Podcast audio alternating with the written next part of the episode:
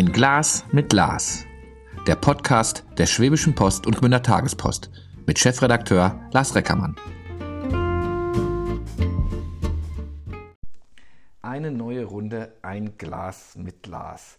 Und diesmal sitzt mir gegenüber, ich sitze in seinem Zimmer, Gerhard Schneider. Da vorne, davor gibt es ganz viele Doktortitel. Der scheidende Rektor der Hochschule Aalen. Wir trinken ein Glas Wasser und Sie haben gerade was aus Ihrem Schrank geholt, wo ich immer frage, woher Rektoren sowas her haben. 52-prozentigen chinesischen Schnaps, ist das richtig? Wie kommt man an sowas? Warum steht das bei Ihnen? Also er steht tatsächlich noch äh, mindestens dreiviertels voll bei mir im Schrank, deshalb, weil, weil wir nicht regelmäßig trinken, sondern nur, wenn besondere Gäste ah, da danke. sind. Äh, ist also tatsächlich ein Geschenk einer chinesischen Delegation vor vielen Jahren. Also ich glaube, der ist jetzt äh, schon gut äh, zehn Jahre abgelagert äh, und war ein Geschenk von einer chinesischen Delegation und äh, die wollten den ähm, im Restaurant, wir hatten die dann zum Abschlussabend eingeladen äh, ins Restaurant und dann wollten die den im Restaurant äh, verzehren. Also gemeinsam trinken und dann haben wir gesagt, also im Restaurant müssen nur das äh, trinken, was dort ausgeschenkt wird und insofern sind wir da drum rumgekommen. Äh, und seither äh, steht er im Schrank und wer vorbeikommt und Interesse hat an einem 52-prozentigen äh, chinesischen Schnaps, der äh, kriegt einen ausgeschenkt. Und dann gibt es dazu noch eine Zusatz, zusätzlich schöne Geschichte. Die erzähle ich Ihnen, wenn wir das äh, Mikrofon ausgemacht haben. okay. Ist das so etwas? Man guckt ja so, das Jahr neigt sich dem Ende, der Nachfolger ist da. Nimmt man den mit oder lässt man den für den Nachfolger da stehen und sagt, falls es mal anstrengend wird, und du mal den Frust runterspülen musst, trink dir ein. Ich würde vorschlagen, wir nehmen einen Schluck ja. und dann werden ich habe ein bisschen Angst jetzt. und dann werden Sie wahrscheinlich äh, verstehen, warum ich das eine mache, nämlich den da lassen. Oh. Ja, scharf. Er riecht gar nicht so scharf. Dann kommt eine gewisse Schärfe. Wenn Sie jetzt, jetzt müsste man wahrscheinlich so einen einen schnapsempfindlichen Gaumen haben. Den habe ich als überzeugter Biertrinker nicht. Aber gut, ich, also der also, Nachfolger behält ihn, ja. Die, ich glaube, der ist, die Flasche ist noch gut für zwei bis drei Nachfolger. Jetzt sitzen wir in diesem Büro. Kommt schon Wehmut oder kommt Freude? Wie, wie ist das, wenn man hier so sitzt und sagt, man kann jetzt wirklich so das Zentimetermaß rausholen und die Tage. Haben Sie es? Da hängt es wirklich. Also ich muss es beschreiben, man, man sieht es ja nicht. Es hängt an einem der Schränke ein Zentimetermaß. Es hängt ein Zentimetermaß, das ich von einen, einigen meiner Doktoranden erhalten habe. Und wie Sie sehen, habe ich es jetzt nicht abgeschnitten, sondern es äh, hängt noch da mit dieser äh, Zahl 100 oben drauf. Ähm, Sie fragen, äh, wie es geht. Es ist so ein bisschen Wehmut ist da, aber ich freue mich jeden Tag äh, insbesondere morgens, wenn ich aufwache. Es ist gut. Ähm, eine neue Zeit, war eine gute Zeit und jetzt geht was Neues los. Sie haben ja einen total bewegten Lebenslauf. Und die einzige Konstante, die dann so reinkam, war dann, als Sie 2008 nach Aalen gekommen sind.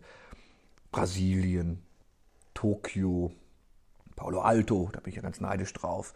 Überall so, so durch die Gegend sagten sie dann irgendwann, das ist auch schön, dass ich quasi so einen Hafen habe? Oder scharren sie hier immer mit den Hufen an ihrem Schreibtisch und sagen, jetzt muss ich noch mal raus, will noch mal weg? Was war Aalen? Sie waren ja vorher auch schon mal in Aalen, sind dann wieder zurückgekommen. Also wenn man es genau anguckt, dann äh, sieht man schon einige Konstanten. Das eine, das ist, dass ich ähm, immer in diesem Bereich der Forschung mich bewegt habe, eigentlich auch durchgängig, parallel zumindest, immer in dem Bereich der Materialforschung, das bis zum heutigen Tage mache und auch die nächsten Jahre noch machen werde, Materialforschung. Das ist also eine äh, Konstante. Und dann ähm, ist es richtig, äh, früher war es so, dass ich, ich glaube, das längste, was ich durchgehalten hatte, war äh, sieben Jahre mal am Stück. Und dann äh, ist aber jetzt auf der einen Seite die Zeit als äh, Rektor 14 Jahre dann bin ich ja äh, 1996 äh, schon das erste Mal an die Hochschule gekommen. Zwischendrin war ich dann beurlaubt, wieder sieben Jahre weg, aber immerhin ähm, hat es jetzt gereicht, dass ich ähm, letzte Woche auch die, äh, die 25-jährige Anstecknadel der Hochschule Aalen erhalten habe. Also äh, viele Wechsel in der Tat ähm, und auf der anderen Seite auch äh, viel Konstanz. Hat man Angst? Also ich hatte als Vorbereitung auf das Gespräch, ich habe mich gar nicht viel vorbereitet, weil dann wäre ich zu sehr in der Blase drin. Aber Ihre Doktorarbeit ist, und ich blamier mich jetzt wahrscheinlich bis auf die Knochen, Konstitution und Sinterverhalten von Hartmagnetwerkstoffen auf FeNdB-Basis. Jetzt würde ich sagen, Fe ist Eisen, Nd Neodym und B ist Bohr. Wow. Kompliment. So, die, anderen, die, die letzten beiden habe ich gegoogelt. ich wollte nur einmal Eindruck, Eindruck schinden. Ähm, wenn das der Titel der Doktorarbeit ist, wie würde ich mit Ihnen ein Gespräch beginnen, ohne dass ich Sie nicht langweile? Das ist so. Also über Ihre Doktorarbeit. Könnten Sie mir Ihre Doktorarbeit, mir den absoluten Laien, also ich bin jetzt ganz. Physik, Chemie, mhm. Biologie ging noch so, aber diese, diese Fächer war eher so, mhm. na, kann man die schon früh abwählen. Wie würden Sie mir sagen, worüber Ihre Doktorarbeit, dass ich es verstehen kann? Ja, das ist schon die erste Lieblingsfrage, die ich jetzt von Ihnen gehört habe. Super. Ähm, ich will es mal ein bisschen historisch bringen. Ich hatte eine Diplomarbeit gemacht zu Kobalt-Samarium-Magneten. Das war 1983. Und 1984 wurde eine völlig neue Phase. Wir als Materialwissenschaftler reden von einer Phase, wie, wie wenn Sie beispielsweise Natrium und Chlor zusammenbringen, dann haben Sie Natriumchlorid als Kochsalz. Das würden wir als eine neue äh, Substanz, ein neues Material, eine neue Phase bezeichnen. Und 1984 ist diese äh, Phase mit äh, 14 Atomen Eisen zwei Atomen Neodym und einem Atom Bohr entdeckt worden. Und das ist eine Phase, die einzigartige hartmagnetische Eigenschaften hat, also ein Supermagnet ist. Mhm. Und zum Verständnis, heute Elektromotoren im Automobil, die meisten Elektromotoren, also insbesondere diejenigen, die kompakt und stark und effizient sind, haben solche Eisenneodym-Bohrmagnete da drin. Das heißt, wir reden über ein Marktvolumen mittlerweile von nahezu 20 Milliarden Euro. Und das war natürlich damals faszinierend. Da kam aus Japan und aus USA gleichzeitig die Meldung, da gibt es ein neues Material, aber keiner hat das ver verstanden. Und ich habe da als Doktorand am Max-Planck-Institut das aufbauen dürfen äh, zu verstehen, unter welchen Bedingungen ist dieses Material stabil und wie kann man durch, in dem Fall pulvermetallurgische Prozesse, nämlich aufmalen, also erschmelzen, dann aufmalen, ausrichten, pressen, backen, also wir nennen das Sintern, wie kann man dort solche Supermagnete machen. Und das ist ein äh, Forschungsthema, das mich bis zum heutigen Tage umtreibt und das auch heute noch extrem oder vielleicht sogar wieder noch relevanter geworden ist wie in den letzten Jahren. Jetzt habe ich es auch verstanden. Aber ich glaube, als Wissenschaftler muss man sich, äh, braucht man auch eine wissenschaftliche ähm, äh, äh, Titel für diese Arbeit. Ne? Wir, wir Journalisten würden ja jetzt in denken, so jetzt überspitze ich wieder, ne? Ähm, äh, Professor Schneider, dank ihm fahren wir jetzt elektrisch. Das wäre falsch. Das wäre falsch und eine Doktorarbeit, da geht es um eine Tiefenbohrung, ja. da geht es um, äh, um eine äh, wissenschaftliche Arbeit in einer spezifischen Domäne und die Materialwissenschaftler verstehen das sehr, sehr gut. Die müssen dann nicht googeln, was ist Eisen, Neodym, Bohr, Und die müssen auch nicht googeln, was ist Konstitution, weil das, äh, die Thermodynamik, die Konstitution, das ist eigentlich sein oder nicht sein. Das ist nämlich die Frage, was existiert, welche Phasen existieren und welche Phasen sind zum Beispiel metastabil, die gibt es ja auch. Ähm, und äh, ich freue mich drauf, wir werden nächste Woche eine Weihnachtsvorlesung vorbereiten. Da geht es dann um die äh, thermodynamische Stabilität vom Weihnachtsmann und das hat relativ viel mit meiner Doktorarbeit zu tun. Die thermodynamische Stabilität des Weihnachtsmanns? Mhm. Jetzt müssen ich weiß, jetzt, jetzt, haben Sie mich neugierig gemacht. Was kann ich mir darunter vorstellen? Da würde ich sagen, damit wir das Thema nicht zu lange ausdehnen, da verweise ich auf den 24. Dezember. Am 24. Dezember wird es ein äh, Adventskalenderfeld geben. Der Jung DGM, das ist die Nachwuchsorganisation der Deutschen Gesellschaft für Materialkunde, äh, deren Präsident ich in diesem Jahr bin. Und äh, dort dürfen Sie diese Tür aufmachen und ich bin selber gespannt, weil ich es noch nicht genau weiß, was sich dann hinter dieser Tür äh, verbirgt. Aber ich hoffe, äh, dass man dann, äh, ja, dass auch Sie dann verstehen, wie okay. man den Weihnachtsmann auch unter thermodynamischen Gesichtspunkten interpretieren kann. Wenn ich mir, wenn ich mir Gerhard Schneider als, als jungen Menschen vorstelle, ähm, waren Sie derjenige, der schon lieber mit ähm, Forschungskästen gespielt hat als Kind? Waren Sie was ganz anderes? Wann weiß man, dass man in so einen speziellen Bereich hineinwächst? Früh, spät? Man weiß ich nicht, aber bei mir war es einfach, weil tatsächlich war das eigentlich immer klar. Ich wollte immer Chemie studieren. Ich habe zu Hause mit meinem Bruder gemeinsam so ein Chemielabor eingerichtet. Äh, das war nicht ungefährlich. Echt? Äh, weil ist das in die Luft immer, gegangen? Äh, da ist vieles in die Luft gegangen. Wir haben also, ähm, ja, auch damals war das noch wesentlich einfacher, unseren Vater mit einer Liste von Chemikalien in die Apotheke geschickt. Und er hat es dann immer äh, soweit eingekauft, wusste meist nicht so ganz genau, was sich dahinter verbirgt. Äh, und wir haben dort durchaus äh, relativ viele, also ähm, zum Beispiel Feuerwerkskörper herzustellen war äh, beliebtes, äh, beliebter Sport.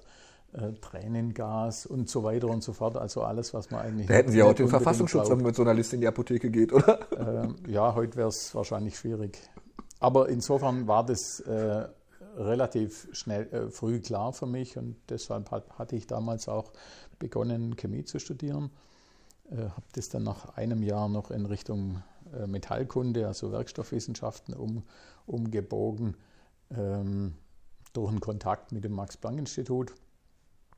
Und äh, das war eine gute Entscheidung. Aber es war damals einfacher. Also es war nicht so, dass wir ähm, dass es diese Vielzahl von Möglichkeiten gab, sondern es war wesentlich überschaubarer. Hm. Ähm, dann, dann, geht man in die Forschung und, und Ihre Vita zeigt auch, wo Sie überall waren. Ähm, ähm, Brasilien, sprechen Sie Portugiesisch? Also muss man das können oder ist da, ja, zwei Daumen hoch? Also. Äh, naja, es ist so, äh, dass ich gezwungen wurde, in der Schule Latein zu lernen. Ja, ich auch. Großes Latinum. Ja. Und ich habe nie verstanden, wozu man das brauchen kann. Und dann bin ich in Brasilien angekommen und ich hatte zwei äh, Positionen sozusagen. Das eine war an der Uni in Sao Paulo, da habe ich eben auch Vorlesungen gehalten, geforscht und Vorlesungen gehalten. In Sao Paulo war es kein Problem auf Englisch. Und dann hatte ich noch in einem äh, Institut, ein super Institut zu Refraktärmetallen zwischen Lorena heißt es, heißt der Ort zwischen Rio und Sao Paulo. Und das war aber so ein bisschen, ja, schon ein bisschen Provinz. Äh, und dort habe ich in der ersten Vorlesung mit Englisch gestartet und nach fünf Minuten ist einer aufgestanden und hat gefragt oder gesagt, eu não entendo nada, absolutamente nada, o que podemos fazer. Ich glaube, das hat jetzt jeder verstanden. Natürlich. Das heißt, dass er gar nichts versteht und was man machen kann. Und dann habe ich wirklich ohne dass ich jetzt ein Sprachgenie bin, aber auf der Basis des großen Latinums, ich würde sagen, innerhalb von drei Wochen das Portugiesisch so gut äh, beherrscht, dass ich also Vorlesungen in Portugiesisch halten konnte. Meine Güte, also da, da könnten Sie, also wenn Sie mal, wenn Sie jetzt nicht wüssten, was Sie na, danach machen, dann natürlich Portugiesisch in drei Wochen. Respekt. Schafft man das als junger Mann besser als als älterer Herr oder? Naja gut, was heißt, äh, erstens mal ist ja das die Frage, ich habe nicht gesagt, dass es perfekt war. Ich habe gesagt, dass man eine Vorlesung halten. Eine Vorlesung halten. Ah, ja gut, aber jetzt, jetzt keine Literaturvorlesungen, mhm. sondern Thermodynamikvorlesungen habe ich gehalten. Das macht, macht äh, gerade, macht's gerade, äh, imponiert mir noch mehr. Äh, und, äh, und ähm, und dann muss man, glaube ich, schon äh, sehen, also Portugiesisch ist die Frage, äh, Sprache, die dem Latein am nächsten liegt. Ich hatte dann noch einen anderen Vorteil, dass ich während dem Studium so ein bisschen noch Italienisch gelernt hatte. Also da war dann, was den Wortschatz angeht, war ziemlich vieles einfach da. Selbst Englisch hilft da. Und äh, in der Grammatik war es relativ einfach. Und äh, im Übrigen ist es auch so, äh, dass die Aussprache im äh, also Portugiesisch, Deutsch, das gilt auch umgekehrt, wenn Sie einen Brasilianer Deutsch sprechen hören, dann äh, haben Sie vielleicht relativ schnell den Eindruck, oh, der spricht aber ein relativ gutes Deutsch, weil der Akzent nicht so, nicht so ausgeprägt ist. Also es gibt da viele Vorteile. Insofern, ich glaube, das und, und dann ist es auch eine völlig andere Situation, wenn man im Land vor Ort die Sprache lernt. Mhm. Ähm, so eine, vielleicht bin ich da so ein bisschen zu, zu, zu, zu äh, romantisch eigentlich, so eine Universität oder so eine Lehranstalt Brasilien, unterscheidet die sich extrem von einer deutschen Lehranstalt? Also geht es da lockerer zu? Ist das irgendwie mehr brasilianisches Temperament? Ich weiß gar nicht, wie man das beschreiben soll. Ja, da gibt es natürlich sehr große Unterschiede. Also äh, die äh, Universidade de São Paulo, also die USP, ist äh, die Spitzenuniversität in Südamerika. Und ich würde sagen, das ist vergleichbar zu den Hochschulen, die ich kenne aus USA oder aus Deutschland. Ähm, und der, ähm, der äh, Professor Kollege, mit dem ich dort damals zusammengearbeitet habe, äh, das, ist ein, das war ein Amerikaner, der aus Stanford kam und dort ähm, so die Magnetforschung aufgebaut hat. Deshalb wollte ich auch dort, äh, dorthin, weil das war eine sehr gute Arbeitsgruppe in der Physik damals, also im Institut für Physik angesiedelt. Und äh, die waren sehr gut ausgestattet. Ich würde sogar sagen, also was jetzt zum Beispiel die Rechnerinfrastruktur damals äh, also das war so 1988, 89. Äh, ich bin dann anschließend zurückgekommen zu Bosch, in die Forschung beim Bosch und war völlig erstaunt, weil die Rechnerinfrastruktur, die ich von der Uni dort kannte, äh, um Klassen besser war, wie das, was ich dann in der, in der Bosch-Forschung oh, äh, äh, kennengelernt habe. Also insofern, ich glaube schon, dass das, das ist immer eine Frage der, der einzelnen äh, Arbeitsgruppen und da gibt es extrem große Unterschiede und die gibt es die gibt's hier bei, bei uns äh, in Deutschland, die gibt es in Brasilien, die gibt es in, Sie finden in, in Indien finden sie super gute äh, Forschungseinrichtungen und auf der anderen Seite finden sie auch Einrichtungen, wo sie sagen, naja gut, das ist jetzt vielleicht nicht der, das Benchmark zwei, zwei Fragen. Sie, waren Sie immer ehrgeizig als junger Mann schon? Sind, würden Sie sich selbst als ehrgeizig beschreiben? Nein. Ne? Nein. Also würde ich also ganz klar das, äh, also ich würde mich, ich würde mich eher anders äh, beschreiben. Also äh, ich glaube, spielerisch mal Themen anzugehen und dann eine Begeisterung zu entwickeln. Also ich habe eigentlich immer den, ich hatte immer den Luxus, dass die Dinge, die dann auch, die ich machen sollte, ob das Forschen war oder ob das Hochschule leiten ist, äh, dass mir das Spaß gemacht hat und dass ich mich dafür begeistern konnte und dass ich das dann, äh, dass ich dann an jeder Stelle eigentlich immer mehr Ideen hatte, von zu, zu Dingen, die man jetzt in die Hand nehmen müsste, umsetzen sollte. Äh, und äh, deshalb war das nie eine Frage von, äh, von, von Ehrgeiz. Und es war auch nie eine Frage von Ehrgeiz, dass ich irgendwie Karriere machen wollte. Ich habe mich immer gewundert, wenn jemand gesagt hat, ich will Karriere machen, sondern das war, das, das hat sich dann irgendwie im Laufe der Zeit so ergeben, bis dann hier an der Hochschule war es ja auch nicht so, dass ich jetzt gesagt habe, ich muss, ich muss Rektor werden. Jetzt, wenn ich mit einem Forscher, jemand, der, der sich, der sich in diesem Fall in Materialien ähm, ähm, reinversetzt, verliebt. Jetzt wird man Hochschulrektor in Aalen. Ähm, ich kenne ja nun den Kalender eines Chefredakteurs und weiß auch, es gibt ganz viele Veranstaltungen, da müssen Sie hin. Also da erwartet man, dass der Hochschulrektor links oder rechts steht und dass er dabei ist. Ähm, war das etwas, wo Sie sagen, manchmal war das schon, jetzt können wir ja, können wir ja offen drüber sprechen, war das schon mehr Pflicht? Ist man, ist man lieber so, also so stellt, vielleicht habe ich noch ein altes, äh, altes Bild von, vom Forscher, die sagen, hm, ich bin lieber für mich und dann auf einmal wird man so, man, man, man ist ja auch froh, ne? Wenn, man wird immer begrüßt, man ist dabei. Ähm, Samstags, Sonntags, es gibt keinen Feierabend, wenn man so möchte, das Labor wird nicht abgeschlossen und wenn es dann abgeschlossen wird, dann erwartet man schon, dass sie auftauchen. Wussten Sie, was Sie erwartet, als Sie gesagt haben, ich werde Hochschulrektor? Dass das, und hier ist es ja, glaube ich, gar nicht böse gemeint, aber im Süden, auf der Ostalb auch nochmal so ein Tacken mehr wahrscheinlich als in anderen, als in anderen Städten, dass man, dass man sie vereinnahmt. War das oft anstrengend oder war das oft, ja, schön, trinke ich ein Säckchen oder ein Wasser oder ein Bierchen? Also ich wusste schon, auf was ich mich einlasse. Ich hatte zweieinhalb Jahre, 99, 2000, 2001 dieses Büro.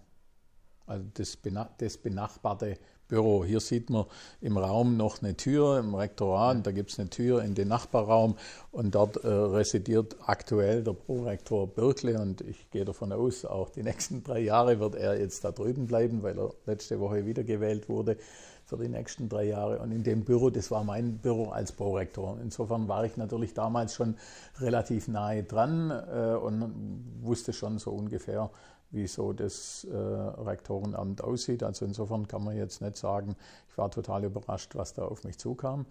Ähm, zum, zu, zu der Frage, der Veranstaltung. In der Tat ist das, was, was ich häufig gesagt habe, es war im ersten Jahr, vielleicht sogar die ersten zwei Jahre, die schwierigste Herausforderung für mich, zu entscheiden, äh, zu welchen Veranstaltungen gehe ich dann hin und welche äh, muss ich jetzt nicht unbedingt besuchen. Mhm. Und äh, das ist im Übrigen was, wo man auch an der einen oder anderen Stelle durchaus mal einen Rat von erfahrenen äh, Menschen drumherum braucht, die man mal anrufen kann und mal fragen kann, hey, sag mal, wie schätzen du das ein? Muss ich da hin oder muss ich dort nicht hin? Und zu der Frage, ist das dann positiv oder ist das, macht man das gerne oder also das, äh, ich kann mich jetzt nicht daran erinnern, dass, dass, das, dass ich das nicht gerne gemacht hätte. Äh, und also ich bin jetzt keiner, der, äh, weil ich ja immer noch eine Stunde heimgefahren bin, also jetzt mal noch in Ruhe einen Sekt oder einen Weißwein zu trinken, das war eher eingeschränkt. Und, ähm, und äh, statt äh, Fingerfood war mir ein äh, zünftiges Vesper zu Hause dann, um nochmal die äh, Zeitungsartikel zu lesen. An der Stelle übrigens, ich bin begeisterter Zeitungsleser, morgens und abends. Sie sind äh, das. Äh, bitte? Sie sind das, sag ich. Ja, genau. Äh, und äh, und das, das ist mir dann eigentlich dann abends bei einem, bei einem richtigen Vesper nochmal lieber. Ähm, es ist aber, ich muss das auch offen sagen, ich war da gern bei vielen Veranstaltungen sehr, sehr gerne dabei und fand auch vieles sehr unterhaltsam. Aber immer sitze ich da und denke, boah, was könnte man in der Zeit nicht Sinnvolles arbeiten. Aber das kennen Sie wahrscheinlich auch. Es gibt, ja, es gibt ja Menschen, die müssen dann wirklich mit so einer Art Machtverlust. Da werden, wird man vielleicht nicht mehr zu jeder Veranstaltung eingeladen. Es ist vielleicht kein Parkplatz reserviert und auch kein Platz in der ersten Reihe. Jetzt würde ich Sie nicht so einschätzen, dass Ihnen das wehtut. Ähm, wie, wie, macht man sich dann Kopf drüber, dass man vielleicht bei der nächsten, beim nächsten Neujahrsempfang, wenn es dann wieder äh, ohne Corona erlaubt sein sollte, oder äh, ohne Corona wird es wahrscheinlich nicht mehr geben, wenn es wieder ist, wenn man dann sagt, so, da sitzt der Hochschulrektor halt in der dritten Reihe.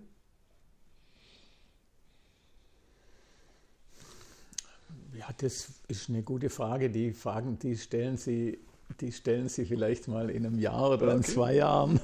Äh, und äh, es ist aber tatsächlich was, ich glaube, äh, dass das schon auch wichtig, wichtig ist, dass man da ein bisschen aktiv damit umgeht und sagt, okay, das ist jetzt, also mir ist das nie wichtig gewesen, in welcher Reihe man sitzt. In der Schule bin ich am liebsten in der letzten Echt? Reihe gesessen. Kann man die, die Szenerie beobachten ähm, aber ich, ich, bin jetzt kein Experte äh, des, äh, dieser, dieses Übergangs. Ich denke, in einem halben Jahr bin ich da wesentlich klüger. Muss man, Sie haben jetzt gesagt, also haben Sie schon einen Plan, was als nächstes kommt? Also sind Sie durchgetaktet für die Zeit nach dem 1.1., weil Sie haben natürlich auch zig andere Aufgaben, Ämter noch. Ähm, das genug ausfüllt? Gibt es sowas, was Sie sagen, das will ich jetzt auf jeden Fall machen, weil ich jetzt die Zeit dazu habe? Oder sagen Sie, jetzt, was, was jetzt, ich kenne viele Kollegen aus meinem Beruf, die sagen, ich mache jetzt erstmal, ich fahre jetzt erstmal runter, will erstmal Pause machen, auch eine Distanz üben. Können Sie das bei all Ihren Funktionen, die Sie haben, die geben Sie ja nicht zum ersten ersten alle ab dann? Also. Ja, also insbesondere, äh, äh, es ist sicherlich äh, wichtig, dass man nicht wieder mehr Aufgaben reinpackt, wie die, die wegfallen. Also insofern mal schauen, wie das, wie das läuft. Also ich habe mir schon ein paar Ziele gesetzt. Also das eine ist sicherlich mehr Zeit für Familie und Freunde.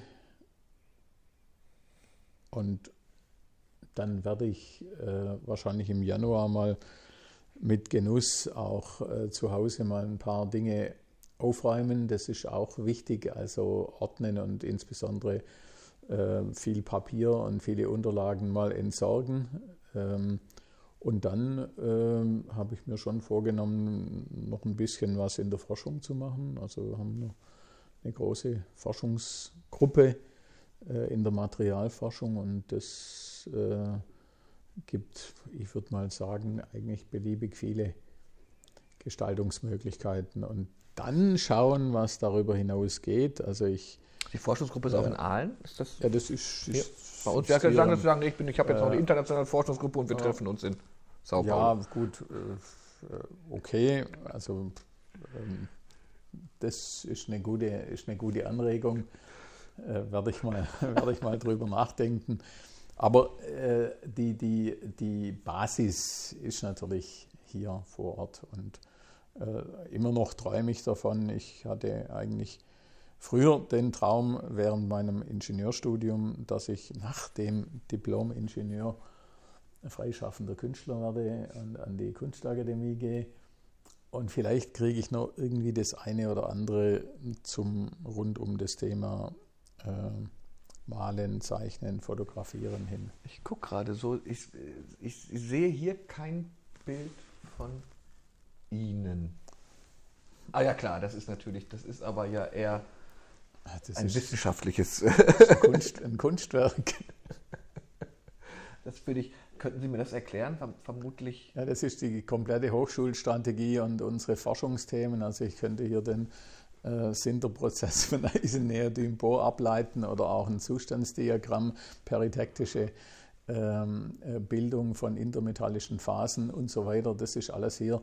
Äh, wir schauen gerade nämlich auf, meine, ähm, äh, auf mein Whiteboard, wenn man so möchte. Es sieht für mich hieroglyphisch aus, also so ein bisschen, müsste, da könnte man, müsste vielleicht mal ein Sprachforscher dran, aber ich würde vielleicht erkennen, dass es doch was, was Wissenschaftliches ist. Ich sehe Kreise, ich sehe Striche, ich sehe Diagramme, alles dabei. Jetzt sind Sie, Sie sind Forscher. Und dann werden Sie Hochschulrektor, auf einmal müssen Sie auch Diplomat sein. Denn Sie müssen ja für diese Hochschule für diesen Standort kämpfen. Sie müssen bei der Landesregierung vorstellig werden. Waren das Gespräche, wo Sie sagen, ach, da freue ich mich am meisten drauf, das hat richtig Spaß gemacht? Oder sagen Sie, jetzt dürfen Sie ja auch durchaus Kritik mal machen, dass man zwischendurch vielleicht auch mal viel zu viel betteln muss, um etwas zu bekommen, dass Bildung in diesem Land äh, äh, immer noch einen schweren Stellenwert hat? Ja, ich, äh, auch, ein interessantes, auch ein interessantes Thema.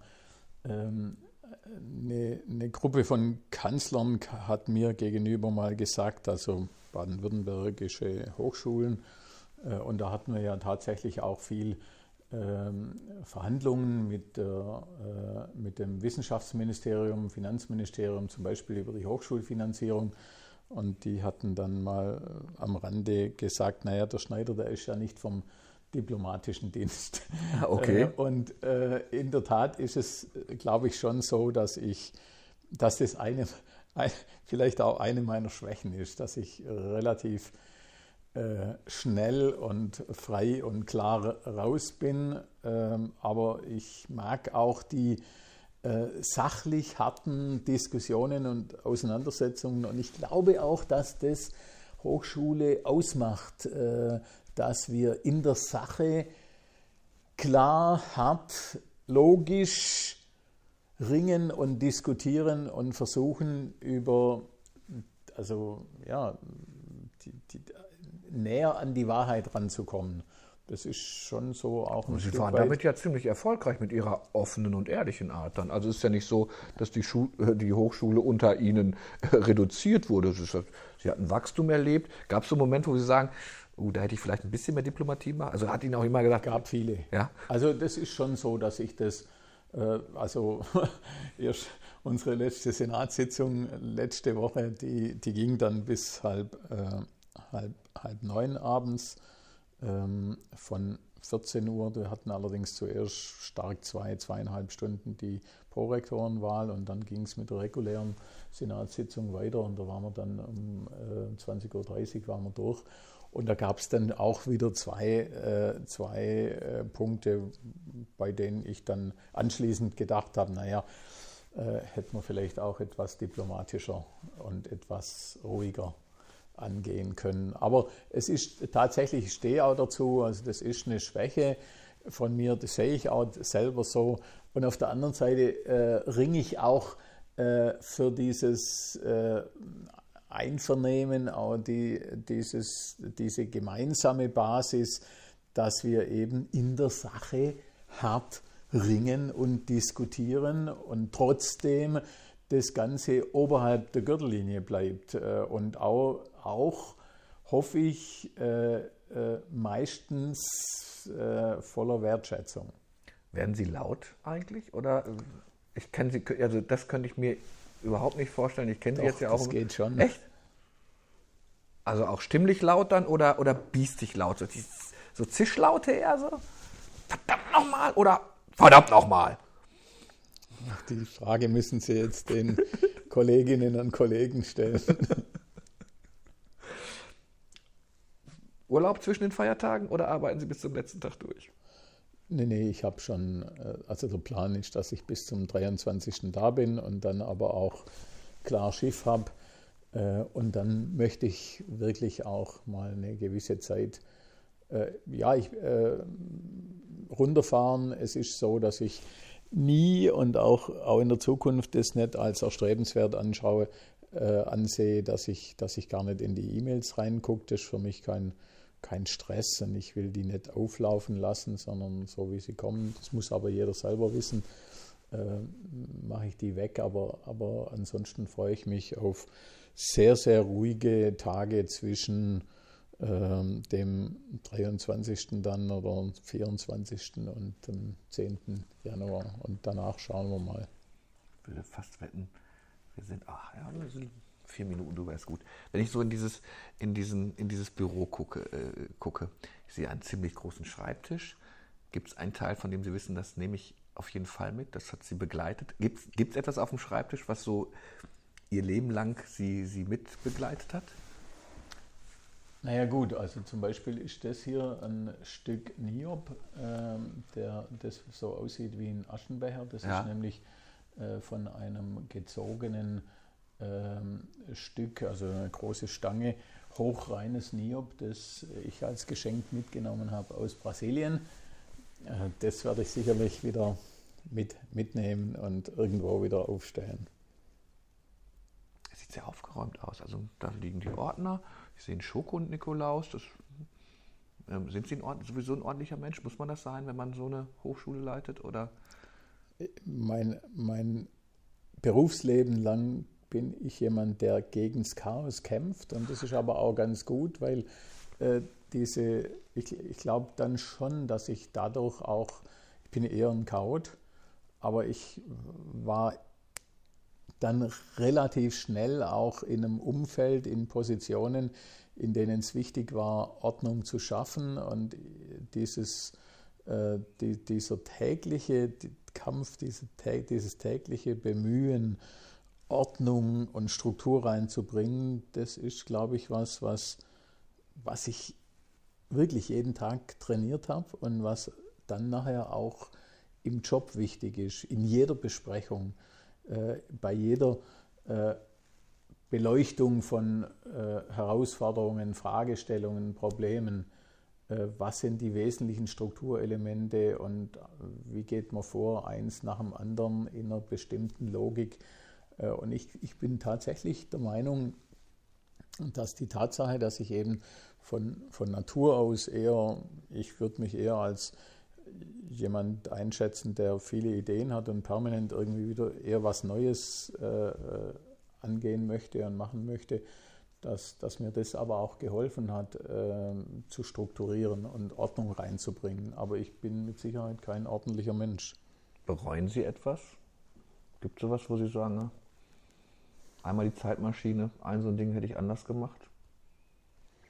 Oder sind Sie noch zu jung, um darüber nachzudenken? Nö, nö, also vor, also ich denke, es gibt viele, also ich, ich, es gibt viele Dinge, die es äh, im, im Rückblick, die man bereuen könnte. Ich bin jetzt eher jemand, der dort gar keine Zeit äh, drauf ver verwenden oder verschwenden möchte, weil man kann es nicht ändern, außer man lernt, lernt draus. Aber ja, es gibt also was, was mir spontan einfällt, das ist schon das ganze Thema, äh, wie, äh, wie, wie macht dann bei so, einem, bei so einer Fokussierung auch auf äh, die Herausforderungen im Job, wie, wie macht da die Familie mit und so weiter. Das sind schon Themen, äh, die, die ich heute wahrscheinlich ein bisschen anders machen würde. Mhm. Sind Sie Familienmensch? Brauchen Sie die Nähe der Familie immer permanent oder ich bleibe da wieder bei mit meinem Klischee der Forscher, der sich auch gerne in sein Labor zurückzieht und also ich, ich, ich lasse mich wahrscheinlich dann wieder zu schnell ablenken von dem vermeintlich naheliegenden, nämlich irgendwelche, es gibt immer irgendwelche To-Dos und äh, Themen, die ganz wichtig sind und die auf den nächsten Tag wieder erledigt werden. Äh, also insofern bin ich dann eher wieder jemand, der sich zu schnell wieder hineinziehen lässt in dieses berufliche Umfeld, in diese, äh, in diese ähm, äh, ja, Themen und Fragestellungen, die akut sind. Jetzt ist es bald zumindest amtlich am 01.01.2022 der Nachfolger kommt. Sind Sie so jemand, das wäre auch meine letzte Frage, und ich glaube, jeder, das ist ein hochspannendes Gespräch, finde ich, dass wir da überziehen jetzt. Ähm, sind Sie jemand, der dann auch loslässt oder beißen Sie sich immer in die Faust, weil Sie sagen, das hätte ich anders gemacht? Also muss Ihr Nachfolger damit rechnen, dass Sie zuweilen anrufen und sagen, hm, da gebe ich dir mal so, wie, wie tauscht man sich da aus? Oder sind Sie jemand, der los der Tür zumachen kann und das war's dann? Auch, auch das ist sicherlich interessant, das mal. Es soll Politiker geben, die immer noch im Rathaus in einem halben, in einem halben Jahr äh, den, äh, den Harald Riegel zu fragen. Also äh, definitiv mein Ziel ist es dort. Äh, ich finde, äh, das, ähm, also er macht einen guten Job und er macht es anders als ich. Äh, und wenn er zu der einen oder anderen Fragestellung mal eine Frage hat, dann gerne aber ich will mich da nicht einmischen. kommt schon fast die Klasse. Dann, dann die wirklich die letzte klassische Reporterfrage. Wenn jetzt hier so eine Ahnengalerie der ganzen, der ganzen Hochschulrektoren steht, welcher Satz sollte denn bei Ihnen drunter stehen? Den Sie nicht. er hat sich stets bemüht. Sehr schön.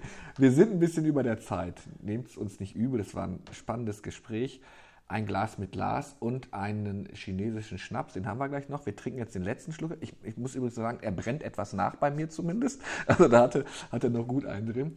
Alle Podcasts aus dieser Reihe hört ihr auf schwäbischepost.de und gmündertagespost.de. Ähm, Ihnen wünsche ich ja, alles erdenklich Gute für das, was danach kommt. Ich weiß, dass wir noch ganz viel voneinander hören und sehen werden bestimmt. Und wenn Sie irgendein Material entdecken, was vielleicht wichtig sein könnte, geben Sie mir einen Tipp. Mittlerweile gibt es ja auch sowas, wo man, man muss ja auch mal gucken, wo man später seine Rente herkriegt. Herr Professor Schneider, es hat mir sehr viel Spaß gemacht. Bleiben Sie gesund und danke für das liebe Gespräch. Vielen Dank.